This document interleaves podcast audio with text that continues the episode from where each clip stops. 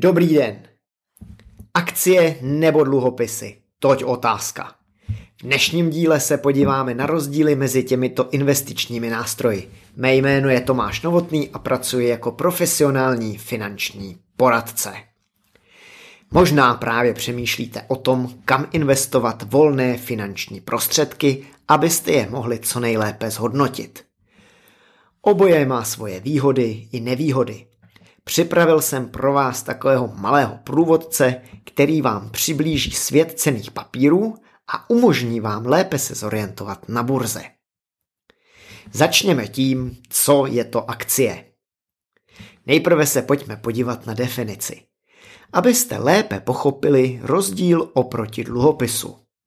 Akcie jsou cené papíry, které potvrzují podíl držený ve společnosti, ve veřejně obchodované akciové společnosti. Základními právy akcionářů je účast na zisku společnosti a právo hlasovat na valné hromadě akcionářů. Strohá definice nám toho moc neporadí, moc neřekne. K lepšímu pochopení pomůže příklad. Představte si, přijde za vámi známý, že si chce otevřít kavárnu někde u vlakového nádraží, ale potřeboval by na rozjezd svého podnikání půjčit nějaké peníze.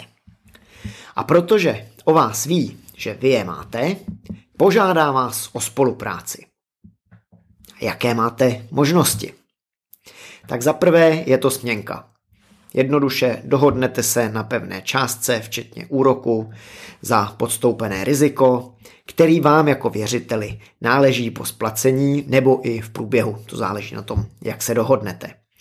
Tu směnku si mezi sebou podepíšete a následně si převedete finanční prostředky. Za druhé je to dluhopis. Společnost vydá cený papír s předem stanoveným úrokem, který se zaváže zaplatit na konci platnosti toho dluhopisu. U kavárny je toto příliš nákladné řešení, ale pro velké korporace je to vhodné. Další podrobnosti se rozvíte za chvíli. A nebo za třetí, stanete se podílníkem v kavárně. Máte podíl na zisku, pozor ale i na ztrátě. Dále máte pravomoc rozhodovat o směřování kavárny a jejich podnikatelských krocích. Za to vám samozřejmě náleží, jak už jsem řekl, zisk, anebo ztráta. Jaké jsou druhy akcí? Akcie rozdělujeme podle několika různých kritérií a nyní se na ně podíváme. Kmenové a preferenční akcie. Kmenové akcie představují nejběžnější typ vydávaných akcí. Akcionářům dávají právo podílet se na zisku, to znamená právo na dividendu, na valné hromadě a na likvidaci zůstatku. Opakem toho jsou prioritní akcie, u kterých má akcionář takzvané přednostní právo. Za toto právo mu zpravidla patří vyšší dividenda, za, za výměnu tohoto práva mu patří většinou vyšší dividenda a také ho vyměňuje za účast při hlasování na valné hromadě. Takové akcie jsou vhodné spíše pro investora, kterému jde primárně o finanční zisk a nikoliv o chod a směřování dané společnosti, do které investoval. Další možnosti, jak rozdělit akcie, jsou takzvané listinné a zaknihované akcie. Listinné akcie jsou historicky úplně nejstarší formou akcí. Existují jako cený papír. Ten, který má akcionář fyzicky skovaný u sebe. Oproti tomu zaknihované akcie jsou takové, které jsou zapsané v elektronické evidenci a neexistují jen ve fyzické podobě jako listiny. Tyto akcie se evidují v centrálním depozitáři cených papírů. Zaknihované akcie využívalo jen málo firem, protože e, odrazoval zdlouhavý a drahý proces. Jenže od roku 2016 se mohou veřejné zakázky účast, účastnit jenom firmy, které nebo pouze akciové společnosti se zaknihovanými akciemi. Takže přibylo více společností s těmito e, typy akcí. Akcie na jméno a na doručitele. Existují akcie na jméno a na doručitele. Ty na jméno jsou vázány na konkrétního akcionáře. Proto může vykonávat práva spojená s držením této akcie pouze akcionář, který je zapsaný v seznamu akcionářů. Jejich převod je možný rubopisem a předáním, ale, akciové společ- ale akciová společnost může mít v podmínkách, že s převodem musí souhlasit. Kdežto akcie na doručitele nejsou vázány na žádného konkrétního akcionáře, tudíž výkon práv s nimi spojený může provádět jejich majitel. Stačí si akci pouze fyzicky předat. Jak fungují akcie? Nákupem akcí se stáváte majitelem podílu konkrétní firmy. Pokud budete vlastnit jednu akci společnosti, máte nárok na podíl na zisku. Ten se označuje jako dividenda. O tom, jestli budete moci rozhodovat na valné hromadě, rozhoduje typ akcie, který máte. O tom jsem mluvil před chviličkou. Další omezení bývají v minimálním počtu, které investor musí vlastnit, aby mohl mít právo rozhodovací, protože velké společnosti vydávají i stovky milionů akcí. Nejen dividenda, ale i kapitálové zhodnocení investorům přináší zisk. Ceny na burze klesají a rostou podle nabídky a poptávky podané společnosti. Když koupíte jednu akci za 100 korun a za rok prodáte za 120, vyděláte 20%. Stejně tak ale může být hodnota za rok 80 korun a pokud byste akci prodali, realizujete ztrátu 20%. Pokud neprodáte, jste pouze v takzvané neziskové pozici. A mým úkolem jako finančního poradce je korigovat právě tahle ta emotivní rozhodnutí investora, když trhy klesají, aby nerealizoval ztrátu, ale naopak využít příležitost k levnému nákupu. Osobně se však ve své praxi nákupu jednotlivých akciových titulů nevěnuji, protože nejsem eh, akciový analytik, přestože na to licenci jako obchodník s cenými papíry. Eh, tuhle tu licenci mám, takže eh, mohu tyto obchody dělat. Akcie nakupuji prostřednictvím fondů, kde proces funguje trošičku na jiné bázi. Mým úkolem je primárně ochránit klientův majetek před riziky, jako je inflace, měnové riziko, kreditní riziko v případě krachu a nebo vysoké kolísavosti neboli volatility. Pokud chcete investovat na burze a kupovat či prodávat akcie, zvolte si vhodnou brokerskou společnost, Založte si účet, převeďte si na něj prostředky a můžete začít téměř okamžitě. Některé společnosti nabízejí i tzv. demo účet, takže si to můžete vyzkoušet na nečisto na cizích penězích. Účet si můžete otevřít přes internet, stačí se jen prokázat platným občanským průkazem. Jaké jsou výhody nákupu akcí? Já bych řekl, že jsou to hlavně dvě pohodlnost a rychlost. Usednete k počítači, na několik kliknutí provedete nákup. Pak počkáte na to, až se hodnota akcie zvedne a prodáte. To je však ideální situace. V praxi se vyskytuje mnohem více proměných, které je potřeba vzít v úvahu. Výkyvy na trhu a emoce s tím spojené je jeden z nich. Zvláště pro začínající investory je těžké při propadu nespanikařit. Nákupy akcí rozhodně nedoporučuju začátečníkům. Pokud si ale chcete zkusit akciový trh, doporučím otevřené podílové fondy eh, nebo eh, i eh, jiný druh fondů, takzvaný ETF Exchange Traded Funds, díky kterým si můžete sáhnout na zisk, anebo zase i na ztrátu. A tím si vyzkoušíte akciový trh ale za mnohonásobně bezpečnější cestu. Tak to bylo v krátkosti seznámení, jak fungují akcie a co to vlastně akcie jsou. Nyní se pojďme podívat, co je to dluhopis. Možná jste se setkali i s jiným pojmem, a to sice obligace, což je to též, ale je to jenom jiný název. Jedná se o cený papír, s nímž je spojeno právo na splacení určité dlužné částky a případné vyplacení fin- stanovených výnosů. Dluhopis se vydává proto, aby zajistil zdroj financování a nemuselo se pro půjčku například do banky či nějaké nebankovní společnosti. Jako v případě té výše zmiňované kavárny, nejde kamarád do banky, ale za vámi. Každý majitel dluhopisu se stává jeho věřitelem. Ten, který peníze půjčuje a věří, že peníze dostane zpět. Jaké máme druhy dluhopisů?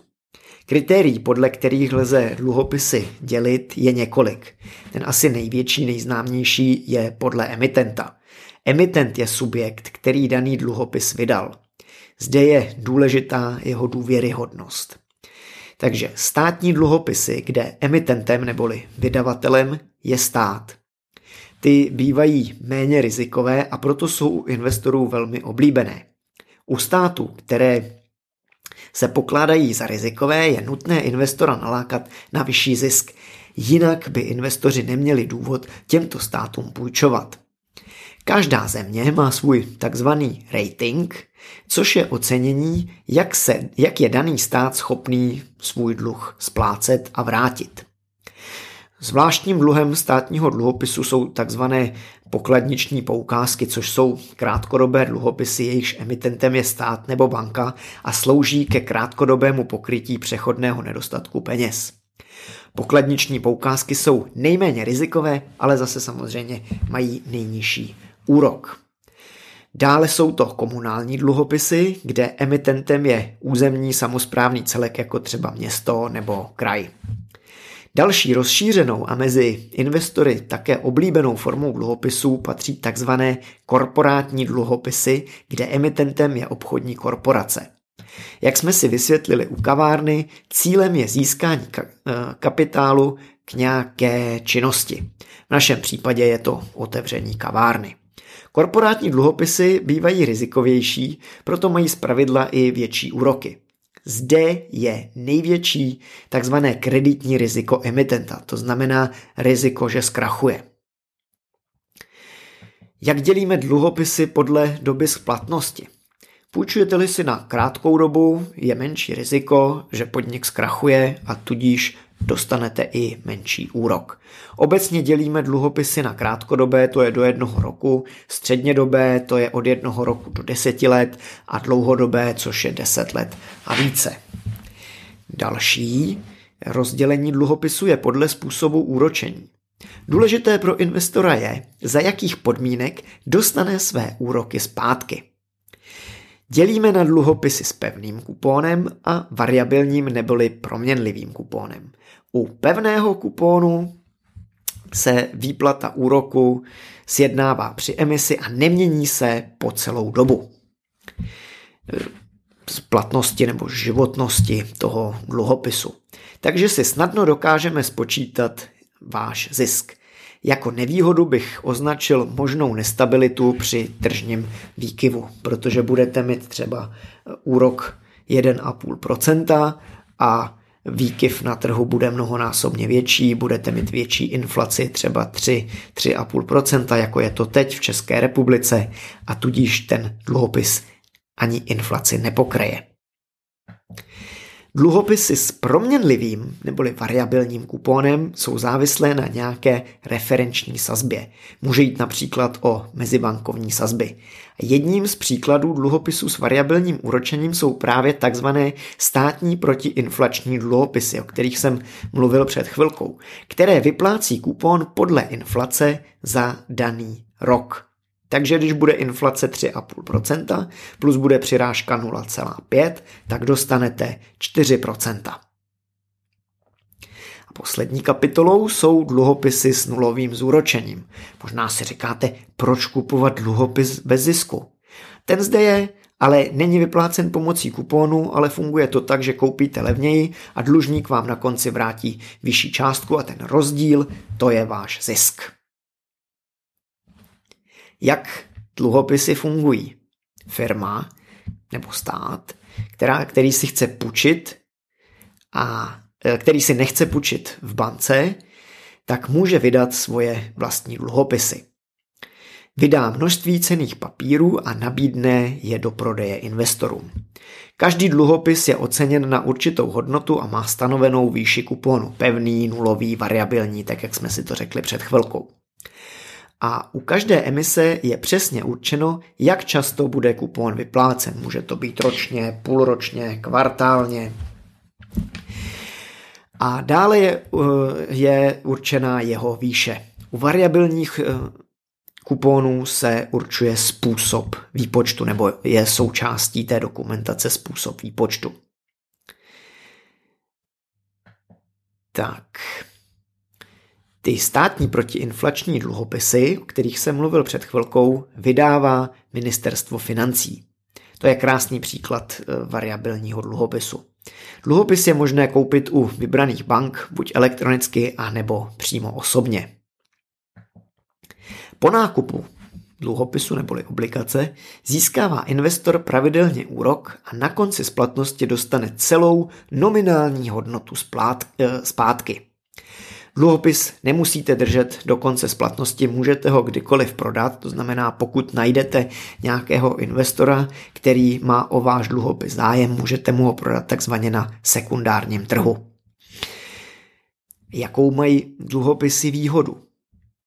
Dluhopisy jsou zajímavou možností, jak zhodnotit finanční prostředky, protože patří mezi méně rizikové investice.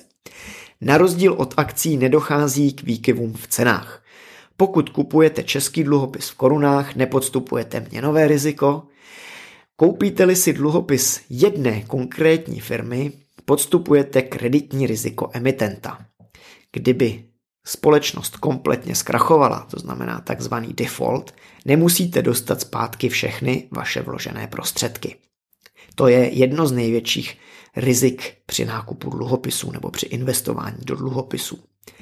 Proto před každým nákupem dluhopisu doporučuji prověřit, k čemu bude dluhopis sloužit, aby to nebylo například k odvrácení bankrotu, to znamená vytloukat klín klínem, vydám nové dluhopisy, abych mohl splatit ty staré. Odpovězte si na tyto otázky. Jak dlouho je firma na trhu? Jak je velká? Jaký je obor jejího podnikání? To je všechno, co by vás mělo zajímat. Dejte si pozor, pokud budete investovat do takzvaných junk bonds neboli prašivých dluhopisů. Můžete dosáhnout podobných výsledků jako u akcí, ale podstupujete podobně velké riziko. A to je k dluhopisům vše. A nyní poslední kapitola investování na burze. Jak vlastně burza funguje?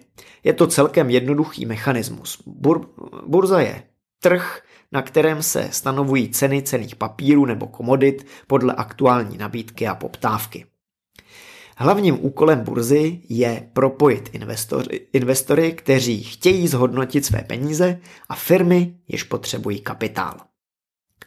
A jak vypadá výhodné investiční portfolio. Obecně se nedoporučuje sázet vše na jednu kartu, buď na akcie nebo čistě jenom na dluhopisy. Takové pořekadlo zní nedávat všechna vajíčka do jednoho košíku.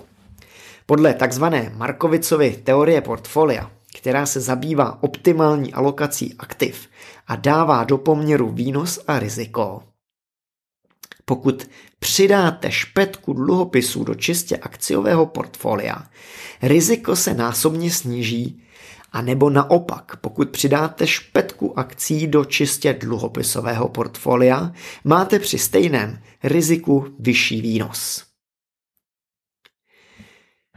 Porovnání investování do akcí a do dluhopisů, pokud se nebavíme o spekulacích, ale čistě o investicích, kdy jde primárně o dosažení cílu podle finančního plánu nebo udržení hodnoty peněz nad inflaci a nikoliv o rychlé zbohatnutí, jako například dnes koupím akci za 100, počkám až vyskočí na 200 a budu mít dvojnásobný zisk – Dá se zjednodušeně říci, že dluhopisy se používají na kratší cíle v řádu jednotek let, kdežto akcie mají doporučený horizont minimálně 10 let. Já osobně doporučuju 15 let, protože na 15 letém horizontu jsou akcie už velmi konzervativní investice. Pojďme si říct něco nyní k investičním strategiím. Mohu doporučit několik strategií, jako například Nobelova nadace nebo eh, strategie All Seasons nebo jinak známá All Weather, záleží, jak kdo co používá, což jsou léty prověřené kombinace akcí, dluhopisů a komodit. Vše je odvislé od míry rizika, které hodláte akceptovat a vámi stanoveného cíle dle finančního plánu. Takže pokud byste se o zmíněných strategiích chtěli dozvědět více, můžete mě kontaktovat a podíváme se, která by pro vás byla nejvhodnější. Děkuji, že jste vydrželi až do konce a že pro vás byly informace užitečné. Pokud se o tomto tématu chcete dozvědět více, můžete odebírat můj podcast – Můžete mě sledovat na sociálních sítích, nebo pokud máte nějaké další otázky, můžete mě kontaktovat e-mailem, telefonicky nebo pomocí formuláře na mých webových stránkách www.novtom.cz. Loučím se s vámi a přeji vám hezký den.